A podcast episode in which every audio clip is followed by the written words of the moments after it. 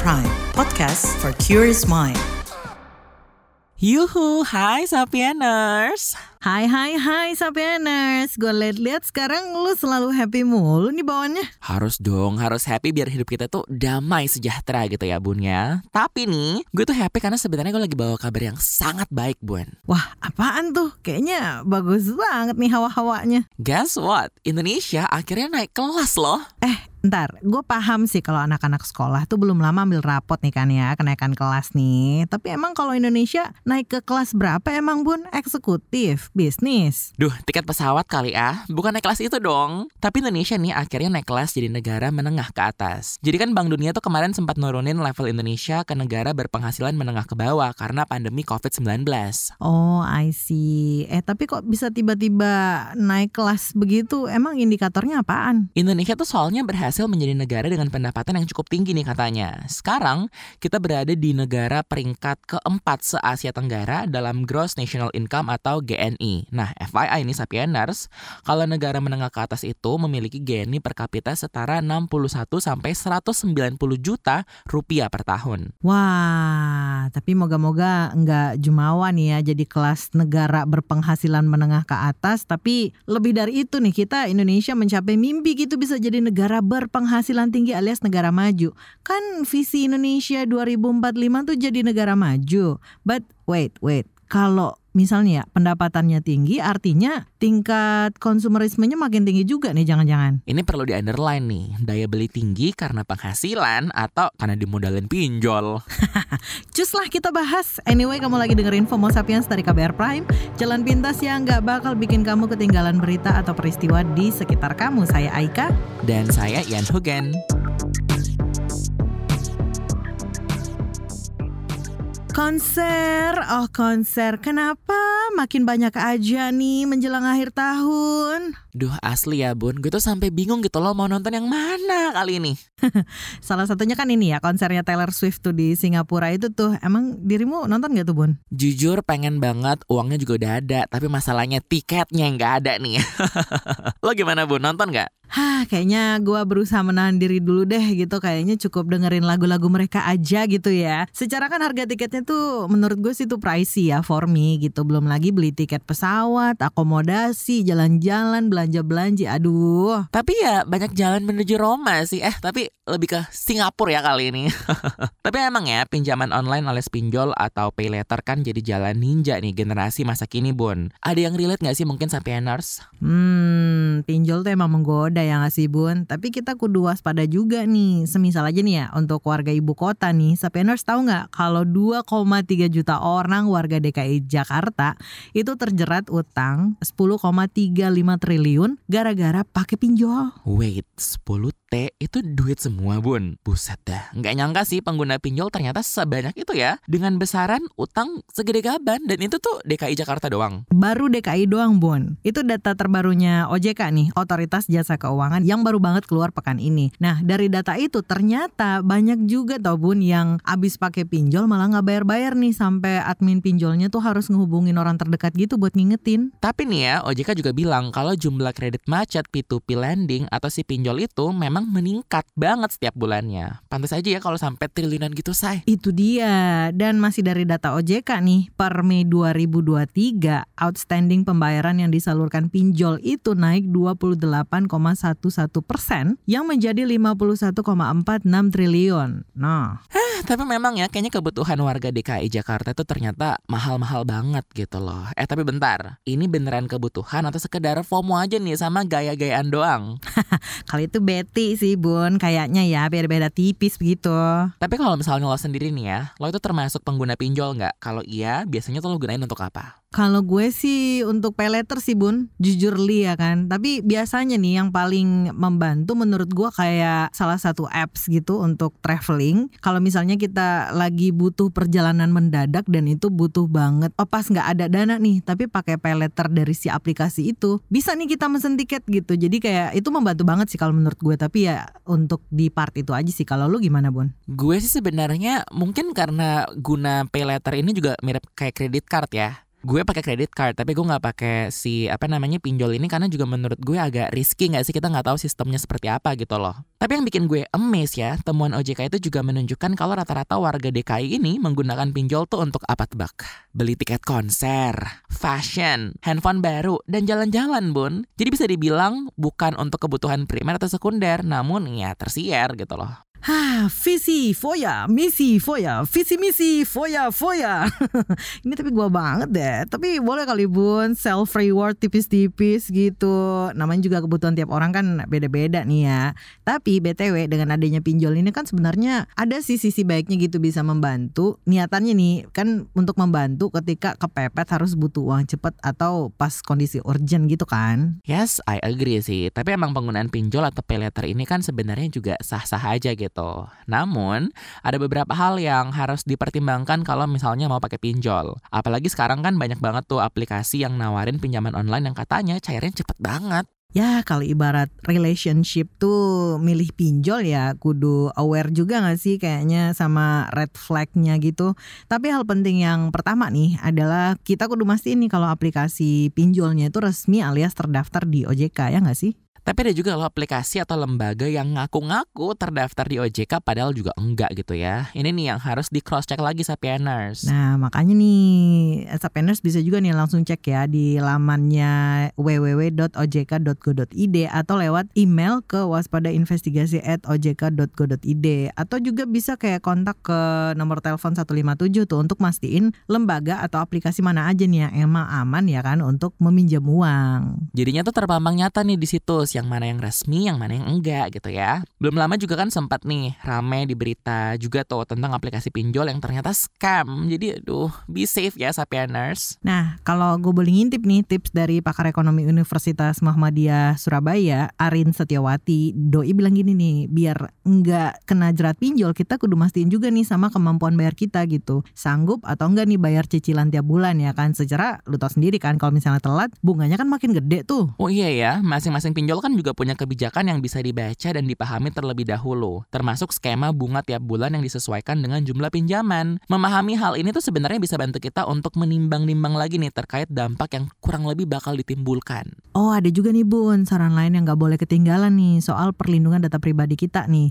Ceki-ceki apa pun permintaan akses data yang muncul dari tiap klik di aplikasi pinjol itu ya nggak sih? Karena dampak serius lain dari pinjol ini ya pencurian dan penggunaan data yang tidak bertanggung jawab atas data si pengguna oleh pemilik aplikasi. Setuju banget sih karena gue tuh sering banget loh ditelepon-telepon gitu ya sama nomor nggak jelas katanya orang A atau B ini tuh punya pinjol. Terus mereka tuh tahu nomor gue karena nomor gue tuh di save sama yang ngutang paham gak sih? Itu kan agak mengganggu ya sebenarnya sapieners macam-macam kayak tiba-tiba di WhatsApp atau ditelepon nomor nggak dikenal dibilang pinjaman utang padahal kita juga nggak kenal sama yang ngutang gitu. Selanjutnya nih kalau misalnya penagih sampai mengintimidasi kalian atau bahkan mengancam sebaiknya segera laporkan ke pihak yang berwajib. Nah last but not least nih sapieners waspada juga nih sama klik tautan yang dikirimin sama pinjol ilegal yang mungkin masuk masuk lewat SMS, kah, WhatsApp, atau email, atau sarana komunikasi lain yang nggak jelas nih sumbernya nih. Anyway, tentang pinjol meminjol ini juga sempat nih dibahas sama salah satu podcast KBR yaitu Uang Bicara episode kenal lebih dekat dengan P2P lending. Lebih komplitnya dengerin aja coba. Nah, jadi sapienders yang pengen tahu lebih jauh nih soal pinjol atau yang bingung gitu ya tentang gimana sih ngatur keuangan ya kan? Bisa langsung aja nih cus ke podcast Uang Bicara hanya di KBR Prime dan platform mendengarkan podcast lainnya. Lanjut.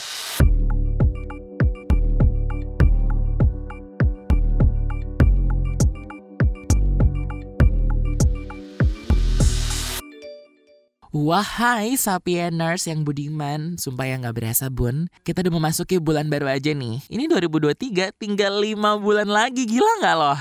Aduh, aduh, aduh, aduh, reminder kayak gini nih bikin gue ah, deg-degan bun. Emang boleh ya segalau itu?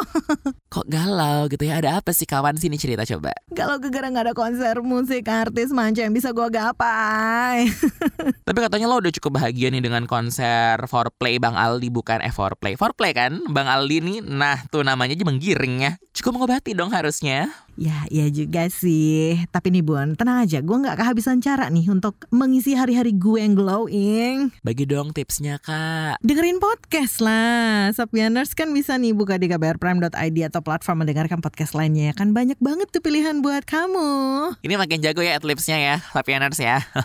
Sebenarnya kita ya cuma sekedar modal kuota aja nggak sih? Udah bisa tuh ngantongin banyak informasi terkini kayak di FOMO Sapiens ini. Narsis dikit-dikit boleh ya?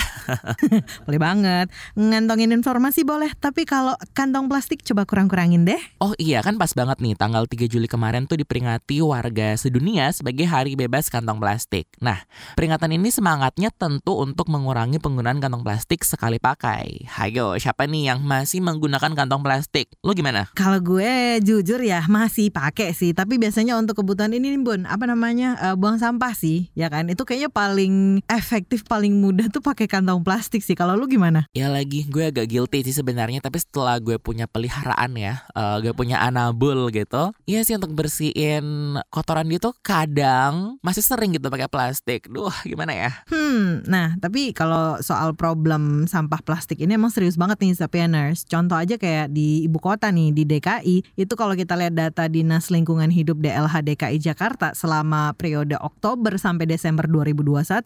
Lu bayangin nih, volume sampah yang diangkut dari sungai di Jakarta itu setara berapa? 2,5 atau dua setengah kali bangunan Monas. Lu bayangin nih, jadi tumpukan sampah di Jakarta tuh jadi salah satu alasan utama penyebab banjir dan sebagian besar sampah ya sampah plastik. Well, berdasarkan laporan World Population Review tahun 2021, Indonesia tuh jadi salah satu negara di Asia yang menyumbang limbah plastik terbanyak ke lautan di dunia. Indonesia berada di peringkat kelima nih, Bun. Sampah plastik di laut Indonesia tuh mencapai 56 ribu ton pada 2021. Aduh aduh, untuk sapieners yang udah pernah atau ngeliat Monas nih bisa kebayangkan kalau sampah plastik ditumpuk tuh lebih menjulang dua setengah kali gitu dari si Monas itu gitu. Sebenarnya kan larangan kantong plastik sekali pakai kan udah ada, tapi sebenarnya kayak gitu efektif nggak sih? Kita bisa ngapain dong nih? Nah lebih lanjutnya mending kita ngobrol aja nih sama co-founder Zero Waste Nusantara ada Jenny Primasari. Ini hari bebas kantong plastik sedunia tahun ini nih, teman-teman Zero Waste Nusantara ada agenda apa aja nih? Tahun ini kebetulan kita nggak ada kegiatan khusus kalau sebagai komunitas. Kita melanjutkan aja yang udah rutin dikerjakan sambil terus kita sebagai member-membernya nih sebagai perorangan nih kita terus memviralkan gaya hidup zero waste di lingkungan masing-masing. Nah tapi untuk Mbak Jenny sendiri ya, personally gitu, apa sih makna dari Hari Bebas Kantong Plastik Sedunia ini loh? Kalau untuk aku, peringatan Hari Bebas Kantong Plastik Sedunia ini menjadi penegasan bahwa gaya hidup kita nih manusia modern nih sering berdampak buruk pada lingkungan dan juga sebenarnya berdampak buruk pada kelanjutan hidup kita sendiri manusia. Jadi manusia perlu memikirkan ulang dan mengubah kebiasaan-kebiasaan yang berdampak buruk itu. Nah, permasalahan sampah itu sebenarnya kan luas ya, nggak terbatas pada kantong plastik saja. Tapi peringatan Hari Bebas kantong plastik ini bisa menjadi awal dari proses perubahan atau entry point lah gitu untuk seseorang mulai meminimalkan produksi sampahnya. Kita mulai dulu dari kantong plastik, nanti kalau sudah bisa bergerak ke produk-produk lain yang juga ternyata perlu diminimalkan supaya nggak nambahin sampah. Kalau soal aturan terkait tentang pengelolaan sampah plastik ini kan sebenarnya di banyak tempat itu kan udah menerapkan aturan kantong plastik berbayar gitu kan atau bahkan meniadakan kantong plastik gitu. Tapi seefektif apa sih sebenarnya pengaruhnya gitu pada penurunan volume sampah plastik kita gitu? Ya, yang dilarang itu kan kantong plastik ya kebanyakan. Mm -hmm. Mungkin di beberapa negara udah ada pelarangan botol plastik. Um, tapi dampaknya itu saya lihat belum terlalu signifikan terhadap volume sampah plastik. Karena seperti yang tadi saya sempat sebutkan, sampah plastik itu bukan hanya kantong plastik saja. Sampah plastik bisa botol plastik, botol air, botol bekas shampoo, atau wadah bekas makanan. Kalau kita take away itu dari restoran. Lalu sampah plastik juga bisa mikroplastik dari produk-produk pembersih, produk-produk um, sabun, misalkan sabun wajah. Lalu mikroplastik yang keluar dari ketika kita mencuci pakaian yang berbahan sintetis atau polyester. Atau kalau kita cuci piring, pakai sabut cuci piring, uh, itu juga bahannya plastik dan merupul kan, lama-lama lepas gitu. Nah, itu mikroplastik. Jadi sampah plastik itu luas sehingga ketika yang dilarang hanya kantong plastik, dampak keseluruhannya belum terlalu besar. Oke, tapi apa sih Mbak yang bikin tuh kita sulit banget untuk menurunkan volume sampah plastik? Apakah ini karena yang tadi Mbak Jenny sudah jelaskan gitu, plastik itu benar-benar bisa dibilang huge part of our daily life atau gimana? Ya, pertama itu ya.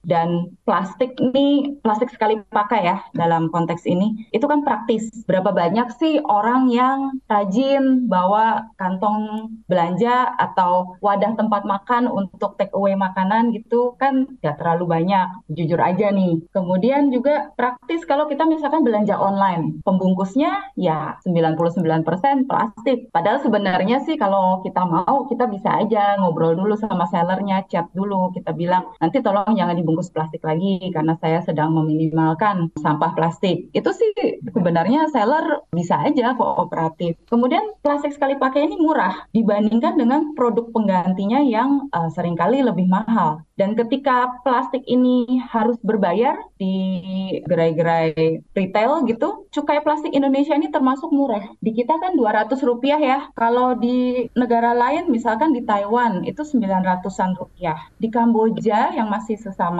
Asia Tenggara 1.300. Dan kalau di Irlandia itu sampai mencapai 3.200. Jadi kalau lebih mahal pastinya akan bikin orang lebih mikir-mikir untuk ah ya udah deh pakai kantong plastik aja atau murah. Uh, sehingga mereka lebih ingat untuk bawa kantong sendiri ketika belanja. Dan kemudian yang ketiga, saya pikir kenapa kita susah beralih dari produk-produk kemasan plastik sekali pakai, adanya greenwashing. Greenwashing itu produk atau perusahaan yang mengklaim produknya sebagai ramah lingkungan, padahal sebenarnya enggak. Misalkan, ya kantong plastik kan banyak tuh yang diklaim mudah terurai, degradable gitu, sehingga ramah lingkungan. Padahal sebenarnya masih banyak dampak-dampak lingkungan yang buruk dari kantong plastik yang tadi sudah di diklaim ramah lingkungan itu. Dan juga kantong plastik tadi memang dilarang di gerai-gerai modern ya, misalkan supermarket gitu atau minimarket. Tapi kan masih banyak beredar di pasar tradisional, di restoran, di toko-toko, toko yang tadi online maupun yang juga onsite. Gimana mungkin Mbak Jenny melihat pengelolaan sampah yang ada ini gitu apakah memang sudah cukup baikkah dari tahun ke tahun gitu atau mungkin ya masih stuck di situ-situ aja gitu atau gimana? Eh, kalau kita melihat di Indonesia ya, sedikit-sedikit adalah kabar baik yang saya dengar dari provinsi mana, atau mungkin malah dari kelurahan mana gitu ya. Tapi saya lihat belum merata. Kalau di kota besar, relatif ada institusi pengolahan yang mudah diakses oleh masyarakat,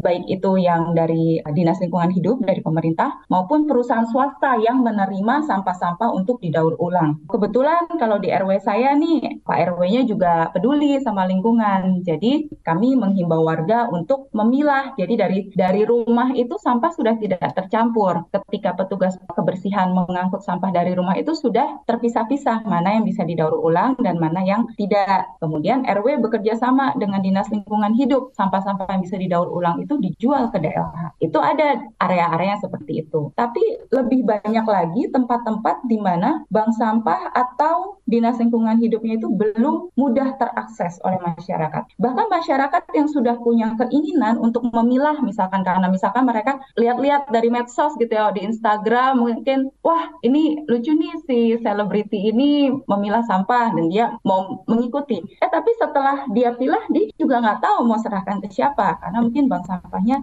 belum bisa diakses. Ada nih cerita dari rekan kami di Zero Waste Nusantara. Beliau di daerah Cilengsi sebenarnya nggak gitu jauh ya hmm. dari Jakarta. Dia sudah memilah, dia sudah membersihkan botol-botol shampoo dan kosmetik. Ketika dia mau bawa ke bank sampah, mau diserahkan, ternyata ditolak. Karena bank sampah tersebut hanya menerima kardus, lalu kalau botol hanya botol kemasan air mineral, begitu. Padahal botol plastik shampoo yang sudah dia kumpulkan itu juga jenis plastiknya yang sangat visible, sangat bisa untuk didaur ulang. Jadi belum merata nih, ada daerah-daerah yang sudah bisa mengolah sampahnya dengan cukup baik, ada yang belum. Oke Mbak, kan DKI Jakarta sendiri kan telah melarang penggunaan kantong plastik sekali pakai di Pergub nomor 142 tahun 2019. Nah ini kan plastik berkurang, tapi jujur nih ya Mbak, ini pengalaman aku pribadi, sering juga lihat di Twitter gitu misalnya, plastik emang nggak ada, tapi tote bag atau misalnya kantong-kantong dari toko-toko gerai makanan tuh justru yang jadi numpuk banget. Ini sebenarnya malah bikin another waste nggak sih? Iya ya, ya, kalau kita banyak, terutama kalau kita banyak beli makanan online ya, Mm-mm. itu biasanya sih memang diantar dengan tote bag itu. Ya sebagai usaha mengurangi, paling enggak sih ketika kita mau belanja ke toko fisik, jangan lupa kita bawa kantong belanja sendiri. Apa pun itu bahannya, mau itu kantong plastik gitu ya, yang bekas dari pembelian sebelumnya, mau itu kantong tote bag yang biasa disebut spanbon gitu, atau yang dari kain, kain katun, pokoknya apa pun bahannya, bentuknya, selama kita bisa pakai ulang, kita pakai ulang, jangan lupa dibawa. Kalau ngantor mungkin kasih stok di kantor tuh beberapa. Jadi ketika kita ah nanti pulang kantor mau mampir ke supermarket belanja, nah kita bisa ambil stok yang dari kantor. Atau kalau temen yang mau belanja kita bisa bagi-bagi ke temen gitu karena si temen kantor misalnya lagi nggak bawa kantong. Itu yang pertama, jangan lupa kita bawa tas kita sendiri. Jadi kita nggak makin nambahin lagi. Terus ketika kita belanja, bukan ke supermarket deh, misalkan belanja sepatu atau belanja baju, kadang masih dikasih paper bag atau yang tadi tote bag eh, lainnya. Itu bisa kita tolak aja, nggak apa-apa kita nggak usah ambil. Jadi kita tidak menambah lagi koleksi tote bag kita yang sudah di rumah. Tadi kan Mbak Jenny menyebut nih soal uh, belum merata gitu ya pengelolaan sampah sendiri gitu. Tapi kalau misalnya nih kita yang pengen mengelola sampah kita sendiri di rumah gitu, katakanlah sampah plastik, cara yang paling efektif untuk melakukan itu apa nih Mbak? Bisa nggak sih kita mengelolanya sendiri gitu? Kalau kita mau memakai ulang, misalkan botol atau galon menjadi pot tanaman gitu ya, ya itu bisa aja. Tapi seberapa banyak pot tanaman sih yang bisa muat di halaman kita gitu ya, dibandingkan dengan konsumsi air mineral kita. Jadi kalau buat saya sih saya sudah berusaha, setiap kali ada yang nanya begini, saya udah berusaha memberikan jawaban yang nanti tuh mudah untuk dikerjakan gitu ya. Tapi setelah dipikir-pikir tuh paling benar adalah kalau kita bisa mencegah dari awal. Kalau nanti barangnya, sampahnya nih udah ada, terus kita harus mereuse atau meng- meng-upcycle, mengolah ini menjadi sesuatu yang lain, itu tuh capek, perlu tenaga, perlu waktu, perlu mikir. Nah, paling mudah itu adalah mencegah. Kita cegah barang-barang yang kita tahu berpotensi menjadi sampah untuk masuk ke dalam kehidupan kita. Ya, kalau minum kita bawa tumbler sendiri isi air gitu ya. Terus kalau belanja tadi bisa bawa kantong belanja sendiri. Mau take away di restoran bisa bawa wadah makanan sendiri. Saran dari saya sih paling mudah kita pakai yang reusable yang bisa dipakai ulang gitu. Kalau pada akhirnya tetap ada kemasan-kemasan sekali pakai yang berakhir di rumah kita sebisa mungkin kita pilah kita bersihkan. Kalau bekas makanan harus uh, dicuci bebas dari minyak dan kemudian kita usahakan kita cari ke mana kita bisa menyetor barang ini. Hmm. Kita browsing deh dinas lingkungan hidup seluruh Indonesia tuh harusnya harusnya nerima. Kita coba hubungin deh kira-kira kita bisa mengakses mereka dengan cara apa.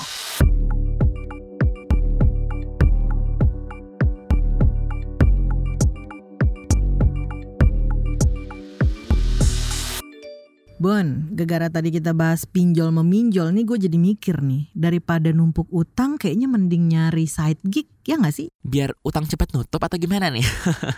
Tapi emang udah kepikiran ya, em, kurang lebih lo kira-kira nih mau kerja sampingan apa kalau boleh tahu? Ih banyak tau bun pilihannya kerjaan yang unik-unik tuh tapi almost effortless gitu loh kayak yang belum lama ini sempat viral di Twitter itu bun Yang mana lagi sih? tuh loh yang akhir bulan lalu kan ada tuh tweetnya akun seputar dunia kerja at Workfest tuh ada lowongan lu bayangin nih bun ada lowongan kerja part time khusus untuk nongkrong di kafe tuh bayaran tiap nongkrong itu 70 ribu sampai 100 ribu rupiah. Lu cukup duduk nongkrong aja gitu 3 sampai 4 jam. Jadi ya jadi untuk sekadar ngeramein kafe gitu biar kayak kelihatannya rame. Nah tiap minggu bisa tuh sampai lima kali nongkrong lah. Duh, di mana tuh ya? Kalau masih buka, apa besok kita ke sana aja? Mirip kayak ini ya konsep penonton bayaran gak sih bun? Ya apalagi kalau ditambah sama wifi gratis tuh makin mantul gak sih Besti Bela-belain lembur nih pasti rela deh gue. Itu baru kerjaan dalam negeri bun. Aduh belum lagi nih ya. Kalau sejumlah pekerjaan unik di luar negeri tuh yang dibayarnya juga oke banget kan fee-nya kayak di Jepang tuh. Kan populer tuh jasa penyewaan pacar atau kalau di Cina tuh yang lucu tuh ada jadi ini nih, pengasuh panda gitu. Mending lo ini deh, nunggu aja proyek seni yang ada di Swedia itu, Bun. Bisa lo apply nanti di tahun 2025. Pekerjaannya bener-bener doing nothing. Gak melakukan apa-apa, literally. Hah, ini seriusan? Tapi kayaknya seru banget deh kalau ini. Gue jadi pengen ikutan. Dibayar pula.